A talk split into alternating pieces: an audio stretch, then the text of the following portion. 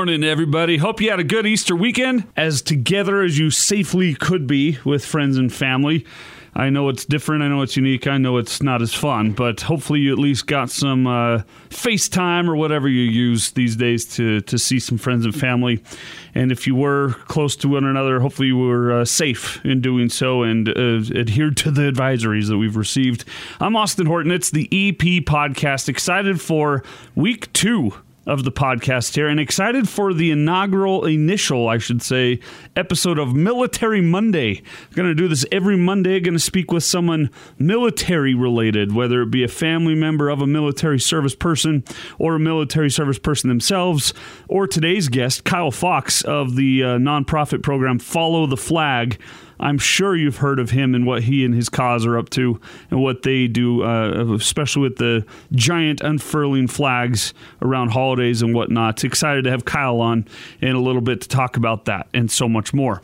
But because it's a Military Monday, we do still have to fit in some sports, obviously, and we got to get the laugh of the day at the end of the show, which I've received word is people's favorite moment of the show. So stay tuned for that. Got a doozy one for you coming up. But number one topic right now today. Got to start with the first topic on everyone's mind. Rudy Gobert spoke out publicly on uh, with, with, Taylor Rooks, NBA reporter, over the weekend. I think she's with Bleacher Report these days, and uh, she she asked him straight up about the reported feud or whatever word you want to insert between he and Donovan Mitchell. This coming off of a piece from the Athletic last week, wherein the Athletic quoted an, an, an, an anonymous source say that 75 times fast in a row. An anonymous source who said that uh, Rudy Gobert and Donovan Mitchell's relationship, quote, appeared unsalvageable, close quote. Had a lot of people ask me questions about this, send me inquiries, see if I know. And I don't know anything. I, I know exactly what is reported nationally, locally, and otherwise. The best thing to keep in mind here is, in my opinion, I don't know this for fact in this case, but in my opinion, more likely than not, that source that was quoted isn't Donovan or Rudy. It's someone who believes they're close to them, is close to them, is their agent, on and on and on and on. But it's not from Donovan or Rudy themselves. That would be my best guess. And so my initial reaction to people when they asked me about it was until I hear from Donovan or Rudy exactly, uh, or someone from you know the Jazz them, itself organization itself, then we just got to take it for what it is. And that article was such a great article in the Athletic. Of course, that piece, that part of the piece, the very end of the piece, by the way, just a kind of an addition there at the end. Of course, that became the number one focus because it's drama, it's soap opera, it's what people thirst after, especially in times when when things are bad. We want to see if other people have it worse than we do. Okay, uh, that's kind of a joke. I hope you laughed at that. But the, the reality is, The Bachelor is watched incessantly is one of the top rated TV shows every season it's on. That's because people like the drama, and that's what people like about sports a lot. I like what I like the drama about sports for sure. The off the court stuff, not as big a fan of it. But TMZ has made a killing off of doing the off the court, off the field, away from the game type stuff. So people are interested, and of course, that's why they globbed onto that one little bit of that article. Uh, but Don, or excuse me, Rudy was asked straight up about this, and his answer could not have been more encouraging to Jazz fans, to the Jazz organization, could not have been more mature, and could not have been more honest and candid. And I thought he handled himself really well. Here's that segment from Taylor Rooks. Is there any truth to these rumors that are going on right now that you all's relationship cannot be saved and you aren't speaking and all of these things? It's true that we didn't speak for a while after this, but we did spoke uh, a few days ago, and you know, like I said, we both ready to to go out there and try to win a championship for this team. You know, it's it's all about being a professional, and you know, everyone got different relationships. Everyone got, you know, it's never perfect. Uh, married people that are married, you know, it's never perfect. So you know, me and my teammate, no, it's not. It's far from perfect. But at the end of the day, we both want the same thing, and it's winning. And you know, and we both grown men, and we're both gonna do what it takes to win. So there you go. You got you've got anonymous sources saying it's unsalvageable. Then you've got the actual source of one part of a two part source, Rudy and Donovan, talking and telling you the truth right there. I think that that is the the best thing that could have come out of this is what Rudy Gobert just said. They don't got to be best friends. They don't got to get matching tattoos. They don't have to have friendship bracelets. They don't have to have known each other for 70 years. They don't have to uh, hang out on the weekends. They've just got to come together and practice and film sessions and during games to try and win an NBA championship. That's it. I don't know what John Stockton and Karl Malone's exact relationship was like but I can tell from afar that they were not best friends. They were not hanging out on the weekends every weekend. They were not, uh, you know, uh, palling around outside the game. But they got dang close several times to win an NBA title and were able to be professionals about it around it. So this is up to Rudy and Donovan and the Utah Jazz, and I think it'll be fine. I, I, don't even like talking about it really because it's not that big of a deal. I don't think. I honestly, I don't think it's that big of a deal. But big deal or little deal, it is important and uh, nice to hear from Rudy and or Donovan and hear those good things there. All right, staying with the NBA for a moment. Other big news, this coming from Brian Windhorst and others at ESPN, saying that the NBA is waiting until May. Of course, May 1, as we told you last week, is when Adam Silver there won't be said there won't be any uh, more decisions or announcements made until May 1st about whether or not the season's going to continue, what they're going to what they're thinking. But several NBA reporters, including, as I said, ESPN's Brian Windhorst, are reporting that the NBA has one of the situations they've looked into, and one of the ideas that has been proposed is a 25 day program for players to go through before they resume gameplay. So if that is what they do, keep in mind if they announced today, April was it the 13th, if they said, "All right, we're going to play, we're going to resume the season on this date." Well, that date would be at least 25 days from now. So keep in mind, whenever they do say the season or whatever, the gameplay will resume on X date, it's got to be 25 days before that takes place. It will that 25 day uh, that plan will include players going through an 11 day stretch of indiv- individual workouts in which they could maintain, uh, you know, some kind of social distancing while ramping up training act- and activity. Then, once permitted by medical officials, the idea would be to allow for a two week training camp with entire teams participating, you know, with each other in the same room, in the same gym together. This is, you know, the, oh, this corona thing, man, there's good, then there's bad, then there's bad, then there's good. And it's just going to be that emotional roller coaster. And the NBA and anyone else doesn't have time to wait the roller coaster out. They've got to have contingency plans in place so that when the green light goes, they're ready to fly. So, this 25 day program, 11 individual workout days, then 14 or two weeks of team workouts leading up to gameplay it's at least something. Again, like I told you last week, at least there's some kind of plan being stamped out into black and white on paper on the computer into the system to make sure that we're ready to go once that situation comes around. So, good news, yes. It's not great news because they're not saying 25 days from now, ball comes back, to, but they can't. Nothing's ready to say 25 days from now. So, stay tuned, hang in there. We'll be all right keep going with the social distancing rules. Stick to it. Don't get weak. We're fine. We'll do okay. We'll get there and ball will return. Hopefully, it will return and this season will finish this summer or end of this spring. Uh, if not, it will come back in the fall or the winter. It'll be back. We just got to get through and stem the tides until then. All right, final NBA note for you today the horse competition that took place over uh, the weekend.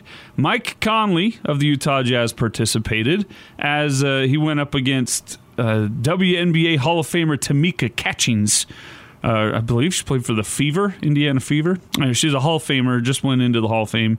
And Mike Conley was on the big show on Friday uh, to talk about this, and they asked him about what was going, where this came, how this came about, what he was expecting, and he said Tamika was not going to be an easy round for him. How on earth did this thing get started, and how did you get involved? You know, honestly, um, I kind of saw how everybody else saw it on like Twitter, like a rumor about it, and uh, I just inquired, like, "Hey, man, if y'all are going to really do this thing, let me know." You know, I'm I play horse all the time, so I'd love to be a part of it and um, they they approached me back, and ESPN approached me and said that they were going to do it and go through with it, and and uh, and if I want to be a part of it. So you know, here I am, and uh, I'm looking forward to it. So, Mike, one of the cool things about this is that so many NBA fans have played horse themselves, right? So they can relate to this. My question to you is: Do you have a couple of go-to shots that uh, are are money? I really do, man. Um, you know, whenever I just need, you know, to kind of get my feet grounded and feel a good rhythm, I always kind of I, I look to my my offhand, so I make people shoot with their offhand, and I use my right hand, like shoot a shoot a three or something like that, and I feel real comfortable doing that. And and normally I make it, and I feel you know that's kind of like my go-to to start with, and after that I get a little bit crazy. All right, so the quarterfinals are going to be on Sunday. That starts at five. Then on Thursday, April sixteenth, we'll have the semifinals and the championship game. As I understand, Mike, uh, the quarterfinals are going to be grouped, uh, divided eight participants in two groups. You're in the group with Chauncey Billups, Tamika, uh, Tamika Catchings, yourself, and Trae Young. Break down the uh, opposition in your group a little bit. Who faces the biggest challenge? You know, um, I'm, I'm honestly not overlooking Tamika. I mean, I, she's she's uh, obviously just going into the Hall of Fame, and she's she's riding high right now. I'm a little worried about her for, for my first round uh, opponent, but obviously I think you know everybody's looking at Trae, you know, and all the things he does in a game uh, he makes four shots in actual games. So that'll be uh, interesting uh, uh, uh, opponent if I get to face him at some point. That'll do it. Mike Conley wins the Hall of Famer Tamika Catchings going against all kinds of elements out there in Indianapolis. Being inside helped me uh, a lot. I see her hair is blowing in the wind, and you know it's, it's cold. I know it's cold in Indiana right now, so that helped a lot. But once I made you know uh, the first first couple shots, I felt felt comfortable just you know being at home and making shots is easier. So uh, just happy to to move on and happy to have competed against a, a goat like Tamika. Well, good thing he didn't take Tamika Catchings lightly. Of course, uh, she was outside, he was inside. As you heard a moment ago, that helps. He's going to be back inside, I assume, for the semi or the yeah the semifinal against Chauncey Billups this coming Thursday at seven Mountain Time on ESPN. Uh, and so we'll see how that goes. This as as uh, overall as a TV watching experience, it was something.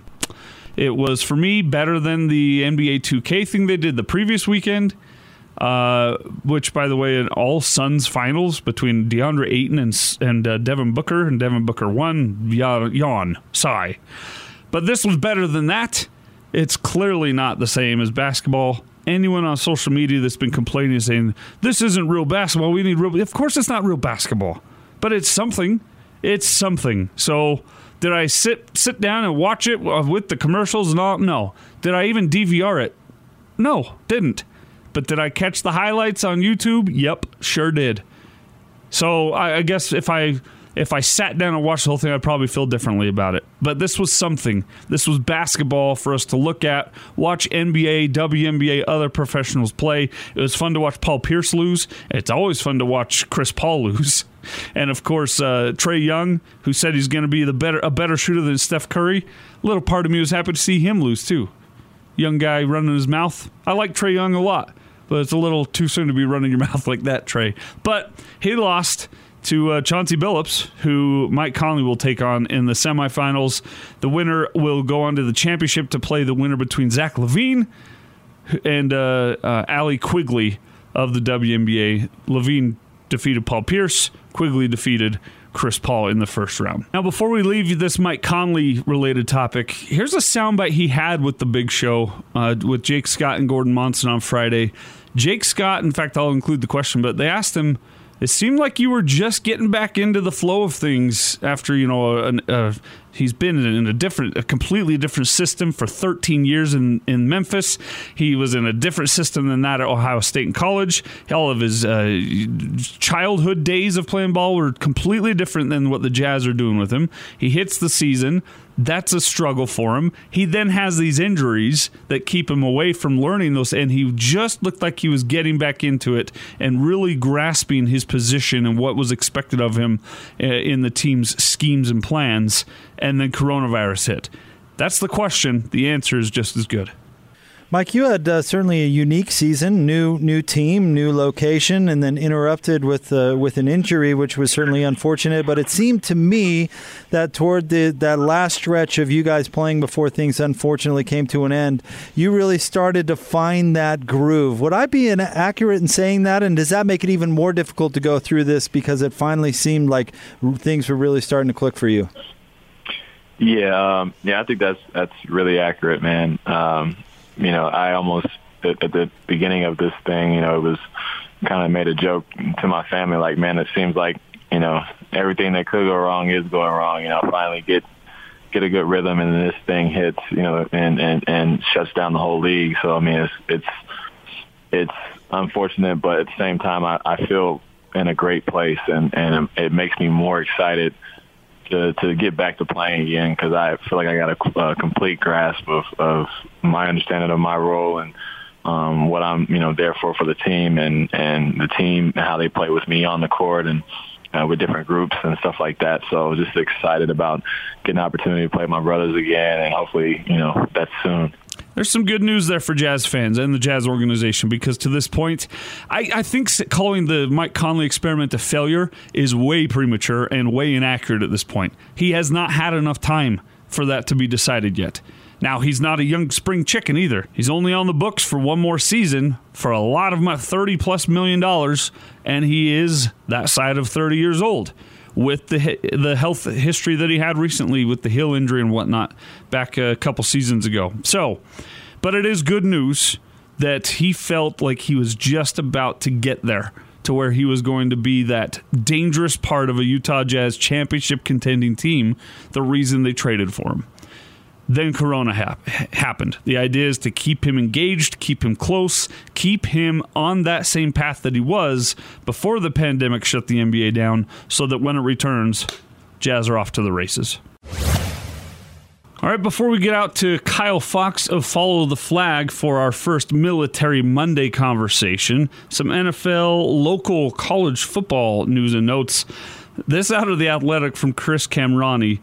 Former Utah and high school teammates Tyler Huntley and Demari Simpkins, of course, were planning and hoping, uh, putting a lot of their NFL hopes on the March 26th pro day that was to have been held at the University of Utah. Since that didn't happen, they've like they've you know joined like all the other throngs of NFL hopefuls around the country, and they did a virtual uh, tryout or pro day. Well, in the meantime, they had to find somewhere to work out. And apparently, they went from place to place hopping fences in their Florida hometown area to try and find a field or a track or some kind of space to work out on and to, to keep themselves tuned in or tuned up.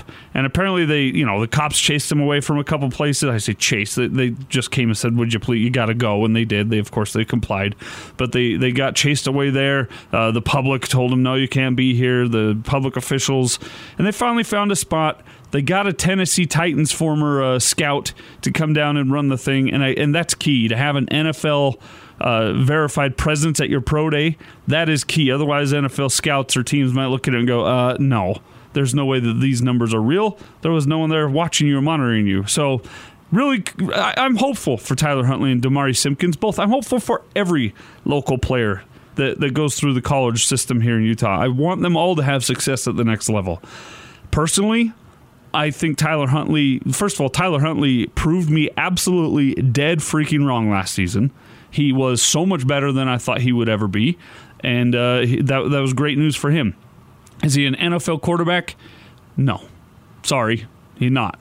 Is he an NFL quality athlete? Absolutely. If I were an NFL team, I would be spending a late round pick if ne- if necessary. More than likely, he'll be signed as a free agent and I think that he'll have a he'll carve himself out a good spot in the pro ranks. Be it a, a, a it might be a tight end, might be a receiver of some kind. Tyler Huntley will have a spot in the NFL, even if it's on a, a practice or scout roster. But Tyler Huntley is a professional football player. Demari Simpkins. I think he could probably play professionally in the Canadian Football League, the XFL if it were still around. Uh, but I don't. I'm not sure he's going to make it on an NFL roster. He's got some speed Maybe you can find a spot as a special teams guy, but we'll see. And then another local guy, Austin Lee of BYU, who's going to join the big show Tuesday afternoon. So tune in for that. He has lit the NFL scouting world on fire with a virtual pro day he held in Las Vegas, I want to say was where it was. Just put up all kinds of crazy numbers. Great video. NFL scouts and GMs are loving his body. Expect Austin Lee to have found his, himself a spot in the NFL with, with and that is so hard to do first of all in normal circumstances but especially hard when you're doing these virtual things these virtual pro days. So really good news for a, a few local guys. There are other news and notes for some local nfl hopefuls but those three tyler huntley demari simpkins and austin lee caught my attention today. Best of luck to those three. And again austin lee will be on the big show on tuesday afternoon i think at 3.30 tune in for that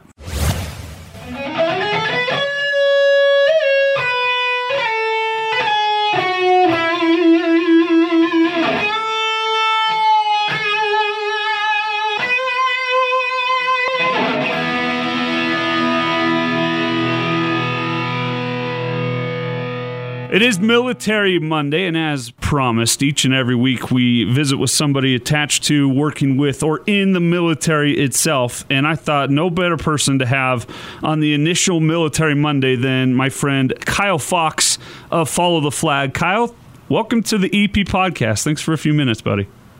Hey, thanks for having me. I'm honored to be here with you. So this is audio only, but it's weird because Kyle and I are actually looking at each other over Facebook Messenger. The, the old quarantine, stay safe, stay home got us so we can't be in studio together. I've got these weird blue gloves on, and we're doing the right. We're doing it right, but we'll have you in studio when this all passes if you're all right with that. I'm down. All right, so follow the flag. I go every year to I think is it Grove Creek Canyon. I'm not from that. Yeah. That's the name. So every year in Grove Creek Canyon, I go every year on the Fourth of July with my in-laws, and we see that big, beautiful flag unfurled and the amazing uh, program you put on. So I know a little bit about Follow the Flag, but if you just somehow sum up for our listeners what is Follow the Flag and what what uh, how'd you come about doing it? Yeah, so um, we're beginning to learn what we're all about here six years later. Um, but in the beginning, it was um, really no more than a stunt. Um, just something fun, some way of um, just catching people's attention, you know, making them stop in their path and and look up. And, and really behind that, we didn't have a whole lot of patriotic drive behind it, pushing it um, for any political reason or any, you know, other reason. It was just a gag. And then uh, what we were surprised with is the reaction uh, people had to it. You know, it touched lives. It, uh, changed lives and brought people um, uh, closer to their their veterans, their military, their first responders, um, all those people they begin to kind of recognize. We grouped them together by putting this flag up there, and and uh, a lot of times what we see is the most special things that happen is when people are up there together, and then all of a sudden a veteran starts telling a story. And it's uh, in school, you, you know, you read books and see videos and things, but it's not all the time that you get to stand there and hear the story from, you know, the hero's mouth. And so, um, you know, it, the I think it's uh, in 2017 or 18 we started coining the phrase "Honor, Heal, Inspire," um, and th- that's our tagline. Um, that's our motto, and those just aren't uh, words that we came up with and just decided, hey, this is what we're going to be. Those were things that actually started happening. We realized that we were honoring those who served, those who support those who serve, um, and then when we went to uh, North Ogden and we were able to heal that community from the, the tragic loss of Mayor Brent Taylor, we were able to heal, heal a community that way and then inspire. We've been able to um, stick out in a way that is not normal and get recognition from, or just get recognized from people uh, and kids uh, and realizing, hey, there's something else out there for us to do, and, and they jump on board. So that's a, in a nutshell a little bit about who we are, what we are, and, and what's going on. Is this a full time gig for you now, Kyle? Um, I think so. I I um, I'm spending at least an hour a day um, on just thinking about it or doing something, and then you know as we ramp up and I thought you were going to ask that the biggest question of all when you you started in on this about July 4th. Yeah. You know, we're still trying to decide how to plan for that. Yeah. See if it's going to take place.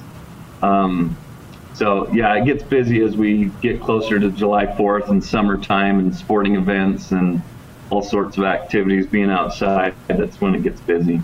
Well, look, man, I, am trying to. It did cross my mind, but I was like, nah, we're far enough away from July. I don't need to worry us yet. You got to worry about it. You got to think about it. I'm not gonna. I'm gonna plan on it still until you tell me yeah. it's not happening. So keep it. We'll we'll keep it simple. We're going to plan on it um, until we get told no. Right. That's that's a great way to go about it for sure. Uh, let's start there with because I want to ask you a couple questions, uh, uh, some stories and things. But you mentioned Major Taylor. I think a, a lot of people are familiar with the his story. He was the mayor of North Ogden and he was also in the National yeah. Guard and, eh, of course, paid the ultimate sacrifice.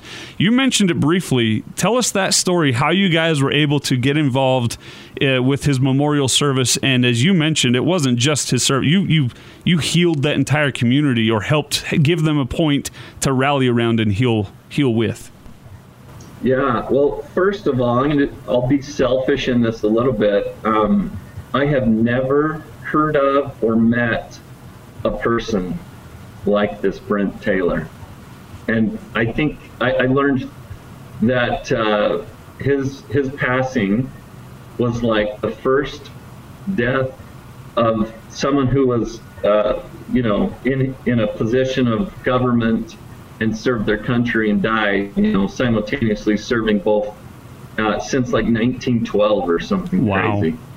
so nobody serves nobody serves like that anymore. Um, and so he's just 100% through and through a patriot. His passion was there for the people. He, the reason he went back is um, it was his volunteering to go back and serve his country. Um, and by the way, one of the people I want to line you up with is Jenny Taylor to please. be on your show. Oh, please. Amazing.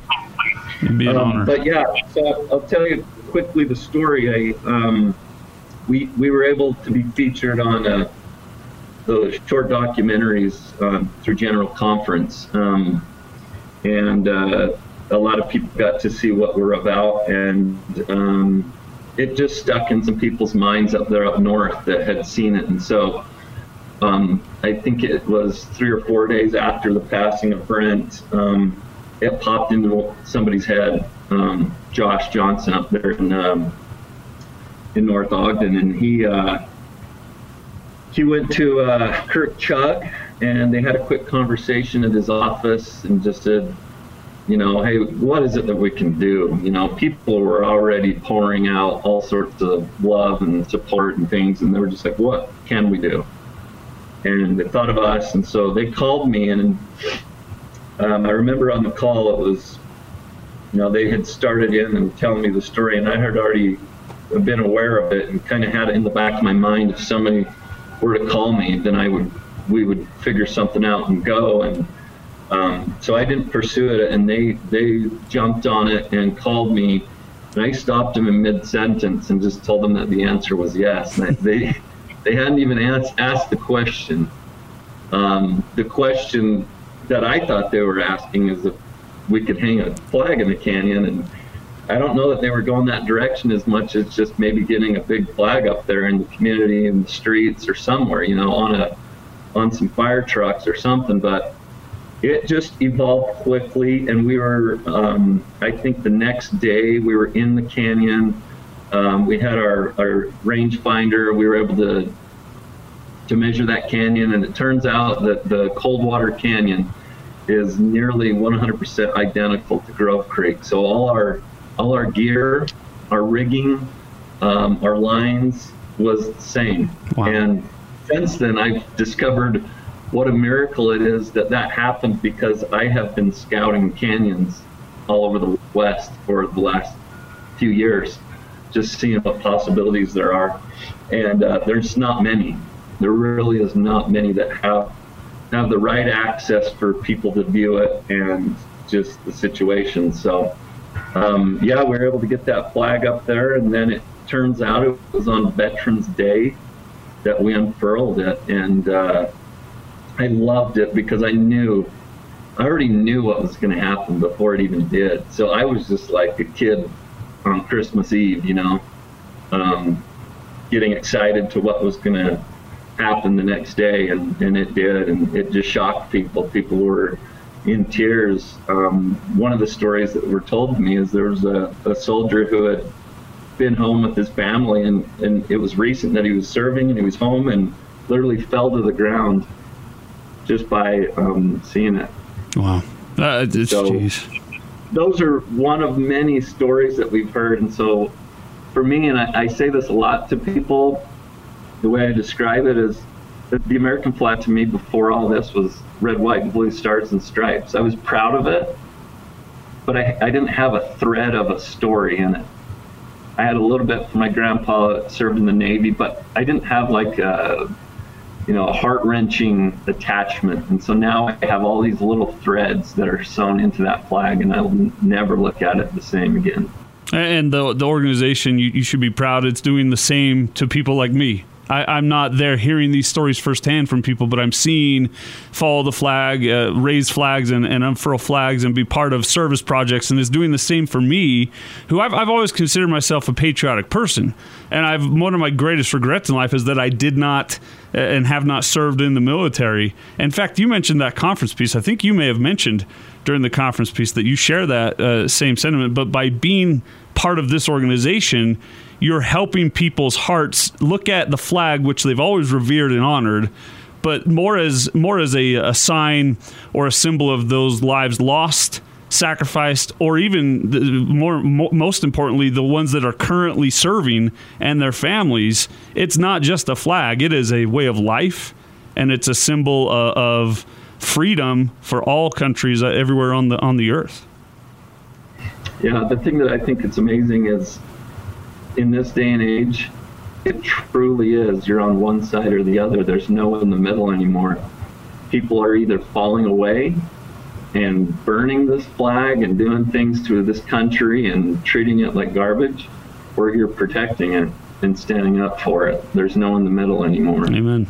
All right, so you've got a bunch of stories on your website. Your blog is constantly filling up with more stories that people can go check out. It's followtheflag.org to check out those stories. Two more questions I got for you, though. I do want you to tell our audience the story of Justin Rozier and uh, his, yeah. his, father, First Lieutenant Jonathan.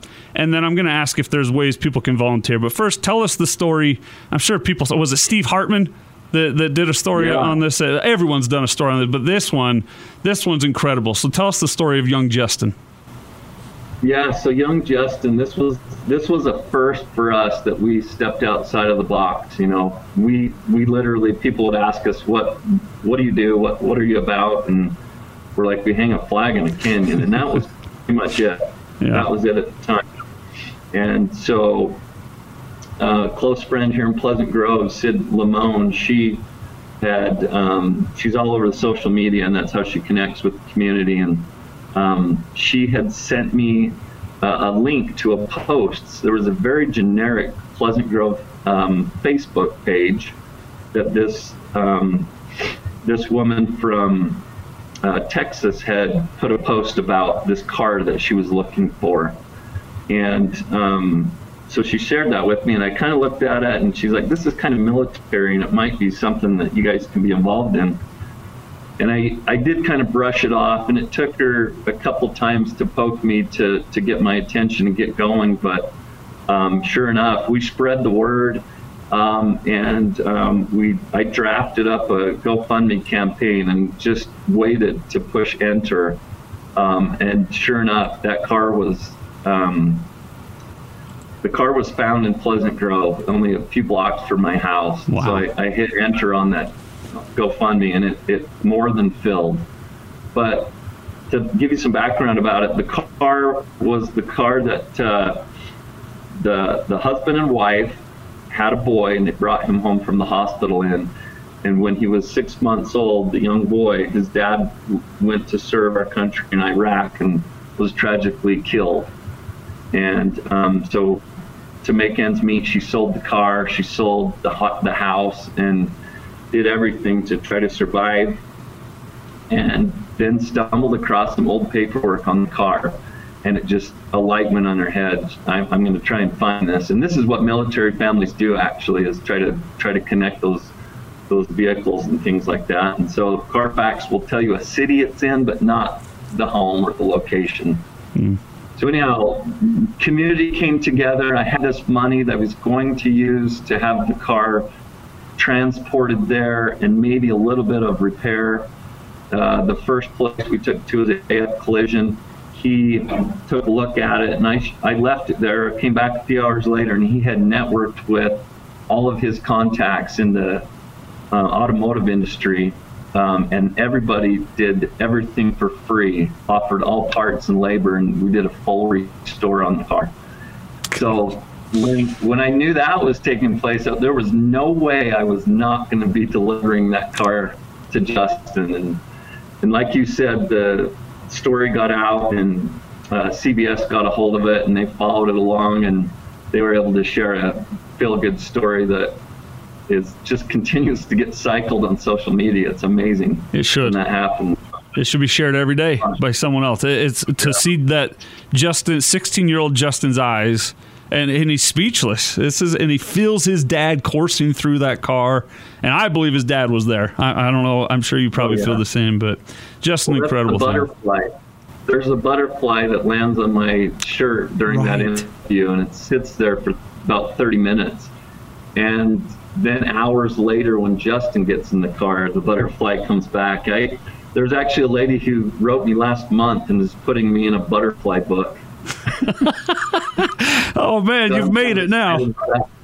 You've yeah. made that's why you wear that big beard. It's so you, you look more manly in a butterfly book. That's what that's the idea there. How do people get involved? How can we help you? How can we help with Follow the Flag? Yeah, so you, you mentioned our website. Um, we just changed it. It just got overhauled, and it, it got overhauled like no other. I'm so proud of it. Um, we put as much into it as we can. I think that when people go there now, it, it'll all make sense to them. Back when we went to Coldwater Canyon in North Ogden, those guys were researching on us and they couldn't quite figure it all out. And so one of those is that. Um, actually who built the website for us is someone from really? North Ogden. Cool. But yeah, if you go to the website, followtheflag.org, right at the top there, it um, allows you to subscribe. I'm not sure exactly what it says, but you, you give us your email. We're not going to send you any junk, but we will send you invitations to serve. Um, we're actually looking to roll out more chapters in America. So right now there's North Ogden and Pleasant Grove. We've got potential in Arizona Arizona. Um, and then we're, we're developing a program where we can roll it out nationwide, um, not on a scale where we're flying giant flags across canyons, but on the scale of when someone comes home from serving our country, we can welcome them by standing on the side of the street with an American flag, or funeral services, or any celebration. Who knows? There's always some things that curveballs that come too, and we need resources to help. But but uh, yeah, I think the people need a way to like a real call to action to show that they love their country because you can type it up and post it on social media and you know you could get yourself in a uniform and go serve but in between it's kind of hard to really find a way to serve so i think this is kind of a great opportunity for people to find ways and a number of times during the year, at least every month, there's a way to go stand with the flag for somebody that really loves it. Cool. Well, Kyle, uh, from the bottom of my heart as, as, a patriot, I thank you so much for everything you and your family are doing. Your compatriots there at uh, Follow the Flag. Keep it up, buddy. Honestly, it, it's I, I love the idea behind it. I love how hard you guys work to instill the patriotism in, in our hearts in this country, and it's important work, and I appreciate it. Well, thank you so much. I, that means a lot. It, this has been one of the most difficult things in my life and the most rewarding things in my life. So, um, it, it, it, does take many of us to do this. So, don't look uh, at our website and think we've got it all figured out and done. we, it takes a lot of people. So, so there's always room for more. So, Uh, you make share sure stories and and and helps you know dilute the evil with some good. Amen. You make sure to thank your wife too for letting you do all that. I know she's she's a big part of it too, so you thank her. You're a wise man. Yeah, all right, brother. There you go. Kyle Fox of Follow the Flag. Check him out, followtheflag.org. Honestly, such a, an incredible guy. And uh, I, I, I know he wouldn't like to hear me say that because he's a humble dude as well. But an honor for me to have him here on the podcast, and not a better way to kick off a Military Monday than to uh, visit followtheflag.org and uh, check out some of the stories if you especially in this time of the world we need some good news to steal a phrase from john krasinski we need some good news followtheflag.org is chock full of good news and stories that you can share you can read you can cry you can laugh and you can just be instilled with the, the patriotic spirit that, that we need more of in, in this day and time so thank you thank you a thousand times thank you to kyle fox the people that follow the flag and all they do to honor our veterans, our military, and their families, of course. All right, that's it for a Monday edition of the EP podcast. Thank you so much for tuning in. My thanks to Kyle Fox and everybody who has helped out on this uh, podcast. We're just a week into it, and we are just getting started. It is it is growing and growing, and I thank you so much. Go ahead, click share, share the link, send this out to your friends and family. Uh, there's something for everybody. I hope every day. That's the goal anyway. It's not just sports. It's all stuff. It's all kinds of stuff for all kinds of people. All right. I'll see you on a Tuesday. And until then, as always, be good to each other.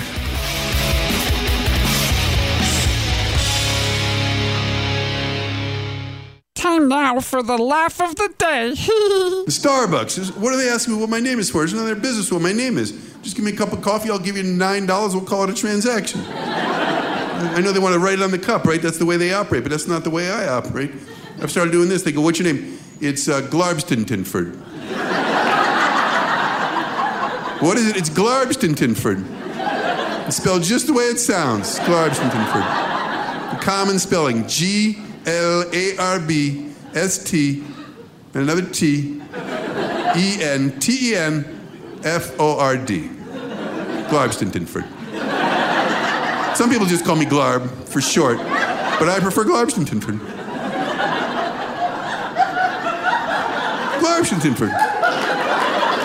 I recently did that right at Starbucks. I didn't have enough cash to have the nine dollars, so I'd use my credit card, my, which has my real name on there. Guy's like, "Your name's Dennis. You're not Glarbstontinford. You're not Glarbstontinford at all. Why did you say you were?" I'm like, "Yeah, you're right, Dennis. That's my given name. That's on my birth certificate. I got that when I was born, but Glarbstontinford is my nickname." Yeah, I got that when I was really a little, kid. I got that was early on because when my sister Peggy was a little baby, she couldn't pronounce Dennis. And it, it just it came out it came out Glarbstontinford. And ever since then, that's what everybody calls me. My nephews, they call me Uncle Glarbstontinford. I kind of like it. One thing I don't like is I can't find a keychain with the name Glarbstontinford on there. A mini license plate for my bicycle.